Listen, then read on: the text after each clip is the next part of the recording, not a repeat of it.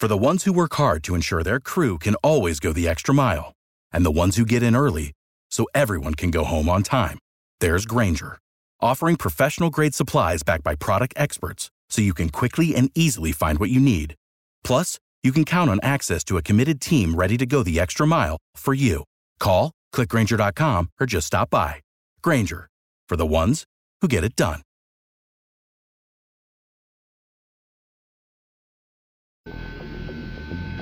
Exploit Obama's legacy? What is Obama's legacy anyway? The Monica Perez Show starts now.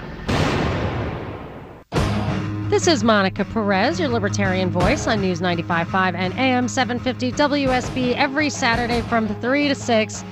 Here with what I think are uh, a unique take. I know it's a unique take on the things that I think are the stories of the week. A lot of times for me, the story of the week is not the story that's in the cable cycle 24 7. But sometimes uh, it is. Sometimes it's what my mom always says oh, it's just a slow news week.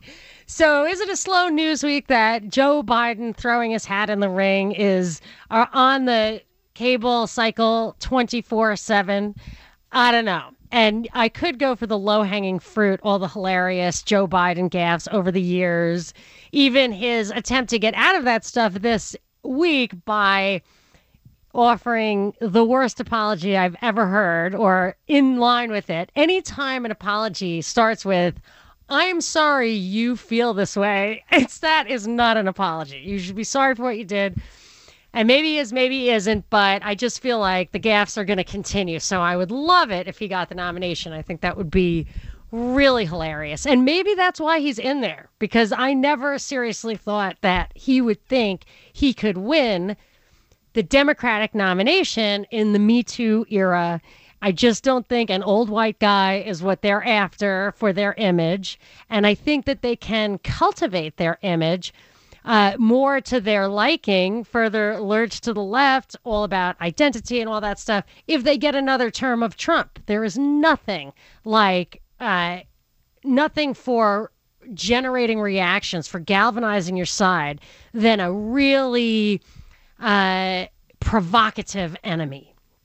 So I, I think there are a lot of kind of peel the onion approaches to why Joe Biden might be running and what it might look like, anywhere from just fighting a good fight in the Democratic nomination so that some socialist uh, person of intersectionality can vanquish him, maybe Stacey Abrams or maybe it's really to let Trump win again, or maybe it's just so that he can fundraise to his little group and then throw it to whoever wins the nomination.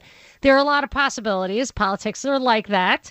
But one thing, one little meme that kept popping up that I I found interesting was this idea that Biden is trying to the the way he qualifies as being intersectional, which is like you can check more than one box, which seems to be uh, to me like that doesn't really have political content. It does on the left, but it goes back to this book I've read uh, quoted. I've not read it a thousand times. It's hard to get through, but uh, quoted a thousand times this ideology of tyranny, where in order to get your eye off the ball of the of the concerted effort to concentrate power at the top at the expense of your rights, liberties, and protections, that you are distracted by these petty infighting, this um, identity politics, this left right thing, this red blue thing, that when you really look at an expanding debt load or uh, a foreign policy of, um, you know, of, of I'm not going to call it imperialism, but it's a foreign policy that serves kind of globalist foreign interests. This stuff continues apace, no matter what the different parties will tell you their party stands for, no matter who's in any of the branches. Those things, the welfare warfare super state grows and grows and grows.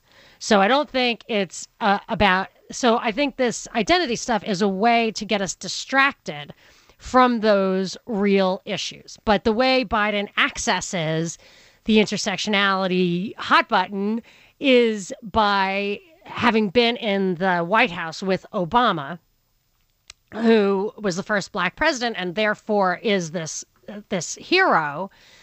Uh, and the next kind of big hero would be a female of color or uh, a person of alternative sexual orientation, hopefully of color. So, like, that's how you just kind of up the ante there. And he doesn't really qualify in any of those categories, but he wants to exploit Obama's legacy in that regard. But, but that's, but it, to, I don't know if I would even call that a legacy. I mean, that makes Obama someone who broke through a glass ceiling. Um, but is it is it his legacy? Now, if that now now race might be an element of his legacy. I got a tweet um I got a tweet when I asked like what is Obama's legacy? And uh, AJ said it's that he worsened race relations. It's that the media accused every Obama critic of being a racist, and now the media accuses Trump and every Trump supporter of being a white nationalist. That actually goes to how Biden, uh, how he launched his campaign this week was with uh, he contributed a uh, used a big part of his announcement video talking about what happened in Charlottesville as a defining moment in our modern history and all this kind of stuff. So he's playing that card.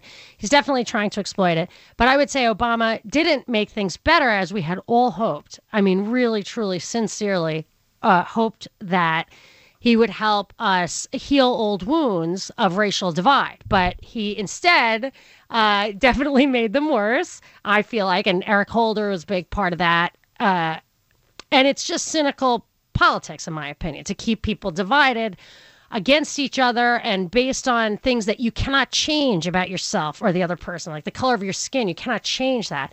And, and, that shouldn't be a bone of contention. We need to focus on the policy stuff. So when we look at Obama's legacy, I want to think that like what really was his legacy from a po- political point of view. What policies did he put in place that uh, that did change this country. He said he wanted to fundamentally change this country. And it's funny because in Biden's announcement video, he talks about Trump fundamentally changing this country. And uh and I feel like, well, if it was in need of you know he he implies that it was not in need of fundamental change so i found that a contradiction with kind of what obama stood for now obviously the way biden was saying trump is changing this country is not the way Obama meant when he said he wanted to fundamentally tra- change the country. But did he do it? Like, what did Obama do to to move his own football forward? And what did he do that, for better or worse, did change change this country, have an impact on it? And then, you know, that made me think about some of the stuff he did via executive order could be reversed, could be erased. So it's not, so it, it, was possible for Trump to kind of walk back a lot of what I think people would call Obama's legacy. So, uh, but the, that these these are just surface things like the Paris Accord, the Iran deal. These are things that uh, that because they were put in place through kind of uh, you know, Obama's leadership and could be dismantled through Trump's, I don't think that's going to qualify as legacy. So, what is the big legacy? The Obamacare thing, obviously, big legacy, but the mandate has been dismantled. So, so what is the next step of that legacy? Is it the true socialized medicine? Would that really be Trump's legacy? They said Obamacare was a Trojan horse that was meant to fail uh, and you know, I feel like that that is often the case with these policy policies that are feel like they're a big victory for a fringe, and then uh, the pendulum swings a couple of times, and there it is, a part of your of your basic fabric. And I think a few of Obama's legacy issues are like that. So I'm going to tell you what I mean by that, and I want to know what you think are Obama's legacies, and maybe uh, what Trump's legacy might be. Some of Trump's legacy is walking back Obama's legacies, but some things are his own. So I'm going to take off what I think are their legacies. I want to know what you have to say. 404 872 0750. 1 800 WSB Talk. And uh, my producer Binkley's here. Hi, Binkley. How you doing? I'm great. I, am like Trump. I feel young and vibrant. I feel like a young man. I, I am a young man. So young. yes, he is. Well, I always thought it was weird that his, his like inaugural song, like his ballroom dance with Melania, was "The End Is Near," and now we face the final curtain. Like I just thought, like for an older guy, that's the worst, the worst thing you can. Wasn't I think he was the first, the oldest president to be inaugurated to a first term. I think so, and. Biden's trying to beat that. Yes, he would beat that. He would. Uh, I mean, how likely do you think it is that Biden could could become president? Like they're giving him a lot of props. I, I don't.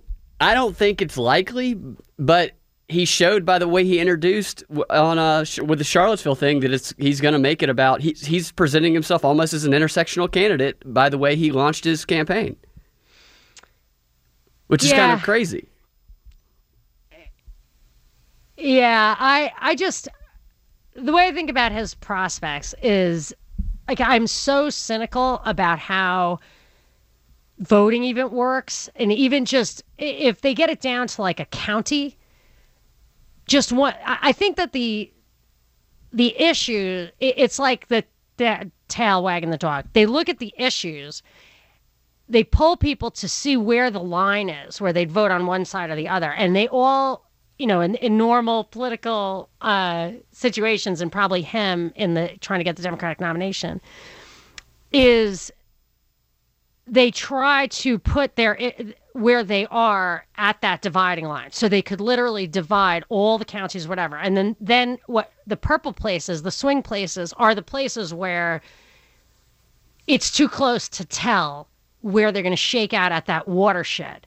So if you wanted to kind of fix the election or whatever, or rig it, you would just have to go to those places, which is why Ohio had so much scrutiny in the Bush era and Florida, because those were like uniquely purple. Now there's a lot more purple, but at the time, so so I look at this stuff as I don't think like what will people choose? Would they like him?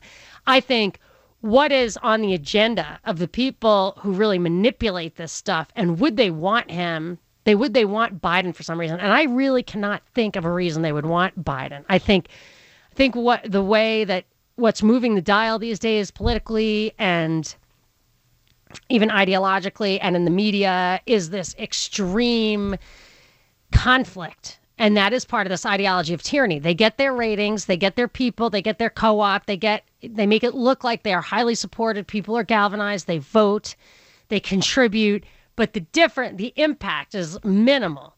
But yeah. they but they can't get that that feeling of conflict, that galvanizing spirit without somebody who provokes the other side. And and I just don't think Biden would do that. I think the day of the centrist is over. I agree. Yeah, I just so we'll see how it unfolds because you never know. These people are they are way ahead of me. Like I try to peel the onion a little bit, but there's always something that I'm like, oh, I didn't think of that. yeah, and this is like the third candidate that has been like the leader so far you know, it was yes, Kamala they, Harris. Yeah, they roll them out one by one. It totally seems like a uh, a marketing, like an overall holistic marketing campaign. Yeah. Let's take a quick break. I want to get to your calls 404 872 0750 1 800 WSB Talk, or you can tweet at me at Monica Perez Show. Monica Perez. Everything you do is being watched by some all seeing eye. On News 95.5 and AM 750 WSB. We are talking about Biden throwing his hat in the ring, and uh, I'm. When they say he's going to ride on Obama's coattails, I ask, what are Obama's coattails? What was Obama's legacy? 404 872 0750 1 800 WSB Talk. I'm going to Paul in Cobb. Hi, Paul. You're on with Monica. Thank you. Uh, I think one of Obama's best legacies was giving cellular phones to the people in the food stamp program because there are 47 million people on food stamps of all types, all races, all ages. And I was down at the food stamp office near uh, Agnes Scott the other day, and people can now talk to other government agencies like the public health departments and get vaccinations. They can make appointments with um, uh, the the VA hospital. Uh, they they can do a lot of things over the phone that they may not be able to do. They may not have a computer handy because of their low income Yeah, or their no, and I actually have an alternative interpretation of giving cell phones to kids to uh, these people is that if the poor people don't have cell phones, don't have a technology, they would be the only people who were not constantly propagandized all the time. It's what I referred to recently as the Hispanic paradox. The Hispanic paradox, where uh, maybe I should. Are we taking a break, Rachel? Um, let me talk about the Hispanic paradox after the break. I also want to talk about. Um, you're hitting all the hot button points.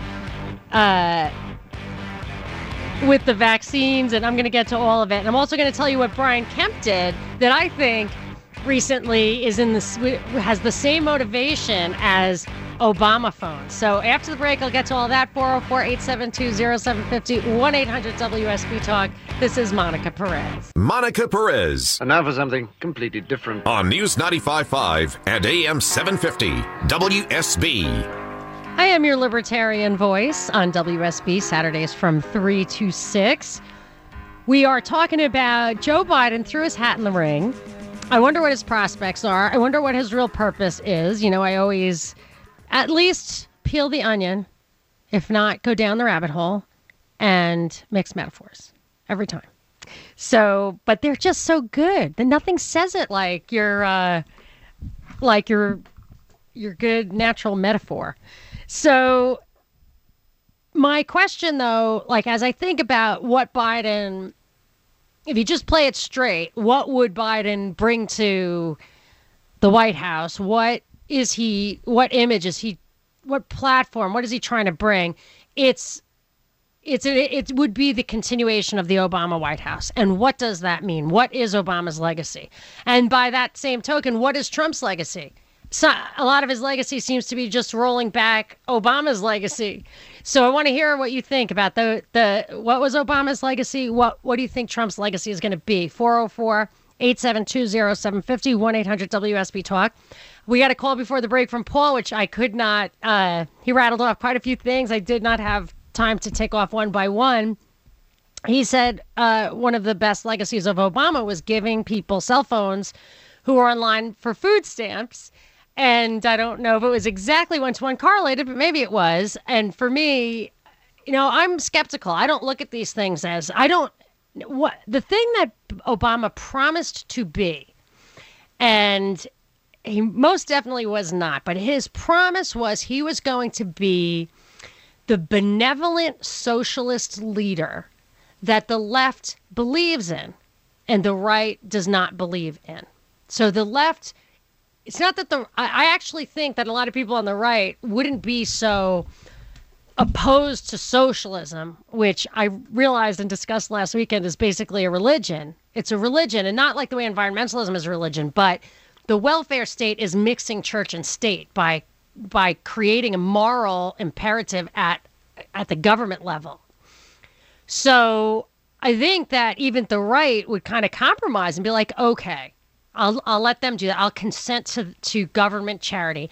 But they know or believe that it's not possible because power corrupts and government power is always the power at the end of a gun. It's just not possible. And Obama, and after seeing so many people on the left who really were corruptible, were not sincere, the idea behind Obama is that he was supposed to be the benevolent socialist that the left believes in. That's where the hope the hope and change thing was was about. I think that's what people wanted to see with that slogan. So I but I look at both food stamps and the cell phones as serving the military industrial complex because food stamps is an agricultural it's in the agricultural bill or at least that's where it started it might still be there it's a way to sell food to for the government to subsidize the corporations that sell food it's in the agricultural bill it's not it's not a welfare bill so uh and then the phones to me if imagine this, like the greatest challenge of my life right now is keeping screen time down for my kids. I actually just tweeted an article from last night saying Apple is systematically purging apps that will help reduce or control iPhone usage. It's very hard. I've noticed it with YouTube. It's very hard to control these screens. And what's coming through them is pure propaganda. It's it's at a certain level from not only the addictive, the addiction in itself, the dopamine cycle in itself, but the content that's being pushed into these kids' heads are it's pure propaganda. It's simplistic, it's emotional, it's designed for young minds. It's super messed up. And if you had a whole body of people, the poor of this country, the 50 million people, 47 million people Paul identified on food stamps, without phones, could you imagine the power to think and reason and see through the BS and not be in a constant state of fear and vulnerability that those people would have? Then you could really have a revolution. Whether you like it or not, the type of revolution it would be, but you would be truly empowering by not de educating people. That's where it would be. And, uh, so I feel like the whole the the cell phone thing is in itself an attack on on people's minds, and they're just thoroughly propagandized. And then with recently, I just read that Jack Jack Kemp, Brian Kemp, signed into law a way to get uh, more internet access into rural areas, and that. Uh, it it just in passing in this article it mentions that the, what he signed lets telecom firms set up 5G te- technology equipment on public land. Now I think the feds passed a law requiring that local uh, municipalities not interfere with the expansion of 5G. This is something that is not being discussed. But when I see Kemp pushing internet into the rural areas and 5G and all that, I think, you know, just in time for the election, the 2020 election, this to me is above parties. They're making sure that people are propagandized instantaneously at all times. And that's scary. That's that to me is not a good. It's a bad. And Paul threw in about it makes it easier for people to access vaccines, which is another, you know, thing that's questionable. Who who really why are they pushing so hard for that? Why are the measles things all over the news all the time? it seems sinister to me, or at least suspect. You want to know who's benefiting from that. Is it just to sell vaccines? Like, what is that? And um, and you could say it's honest to goodness, good faith. The government is being good and pure and has nothing but the best intentions. But this would be the only time that was true. So you you simply have to look into it as something that might have an ulterior motive. And and, it, and that kind of thing needs to be scrutinized constantly scrutinized because otherwise you let it uh, you let it get out of control and even if they are acting in good faith right now the only way you can keep them acting in good faith because then if you have like a big program that makes a lot of money someone's going to hijack that somebody's going to seek election or seek that position just to hijack that low hanging fruit and that's when I start to think, you know, that's that's why you need that. You don't want to trust anyone, even the guy you like. So if Obama's legacy is is more propaganda, um, I, I could be read either way. So let's keep going with that. Uh, I am going to go to um, I'm going to take them in order of how long you've been holding. So I'm going to go to Kim and Decatur. Hi, Kim. You're on with Monica. Hi. Thanks for taking my call. Um, I, I have a couple things that I think would be good uh, bets for Trump's legacy. Uh, first of all, the tax reform. I think that, um, and not only for just uh, private citizens, but I think I think the corporate aspect of it, allowing some of these companies, these companies with offshore um, operations to bring some money back into the um, country at a at a lower rate. I think that ha- that's helping the economy stay um, energized. Yeah, um, that's um, actually I, think, I, hadn't thought about that. I thought about the tax cut thing, but I I would be interested in how you know, I'd like to see how that's shaking out. That's a good one. Yeah. Right. And then the other thing is, uh, I think uh, sensible deregulation is a is going to be a, a legacy of his too. Very good. I hadn't thought about that. I'm so skeptical about the deregulation thing though. Like I am I am not for regulation at all. I believe that regulation is used by corporations to weapon. keep yeah, right. And regulatory capture and and I look at like the FDA uh and I think we've, we've got all these drug problems, but there's a massive government apparatus at the helm of regulation and all that. What if we didn't have faith in those administrative bodies and actually just started being like, I don't really want to take that stuff, you know, looked into it ourselves, maybe the, the death toll would go down instead of up. So I don't, so the whole regulatory regime kind of um, keeps me skeptical and and then when you have the regime completely intact and then you start fiddling with it you can really use that like the trade deals you can really use that to benefit people who are your political allies or stuff like that. So I didn't make a study of the regulatory stuff, but I think you're right. It will be part of Trump's legacy. I don't think uh, there's any disputing that. Good, very excellent calls, Ken. Thank you. I'm going to Tariq in Lithonia. Tariq, why can't I click on your on your name? Rachel, will you help me click on Tariq's name? Line three. I'm enjoying your show, and let me be very brief because I what you are posing is very complex, but I think history will show that Obama's legacy, and there are a lot of different levels that we, you know, it's really not uh, opportune to go into all of them on a brief comment on the radio. But in general, he has this, did things, a lot of his actions to try to accelerate the goals of the collective. Whereas Trump is putting a lot of things in place to try to a combination of stop the progress of the, collective side reaching their goals, but also some things that are of benefit to the country. And the collective, whether it's here in the United States or the world, and to be honest, I've never heard anybody say this, but as I study, I'm really suspicious that Obama might be a current member of the Worldwide Council of one of the major organizations, collective which I don't know if I want to say on the radio because most people aren't really that familiar with it. But um, well, I only know about like the CFR, the World Economic Forum. Well, well, all of those. See, the collective, like in a sense, the Democratic Party is becoming more and more like like a modern Jacobin movement out of France, which is all still part of the collective. That it really started with the Illuminati. Oh.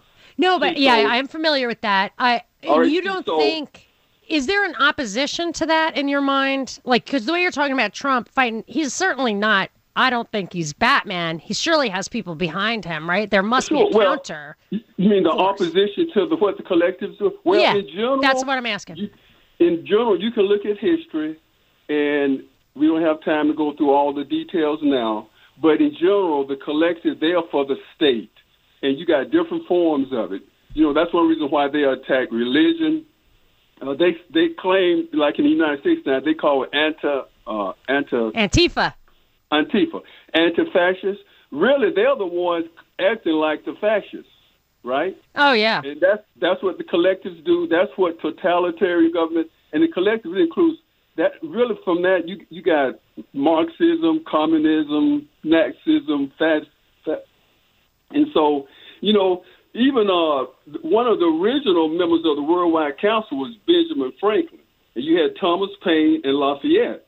And later on, you had Benjamin Franklin and another, and even Abraham Lincoln almost a century later. And to me, no one's ever said this, and, and quite naturally, the news media, even if they're aware, they would never say this. I'm not sure if I even think it's possible, but Obama, by staying in Washington, to try to be in the immediate proximity and have hands-on control of the collective's efforts. And the way he prances around uh, a lot of parts of the world, whether it's him or Kerry, all of them are trying to do the same thing.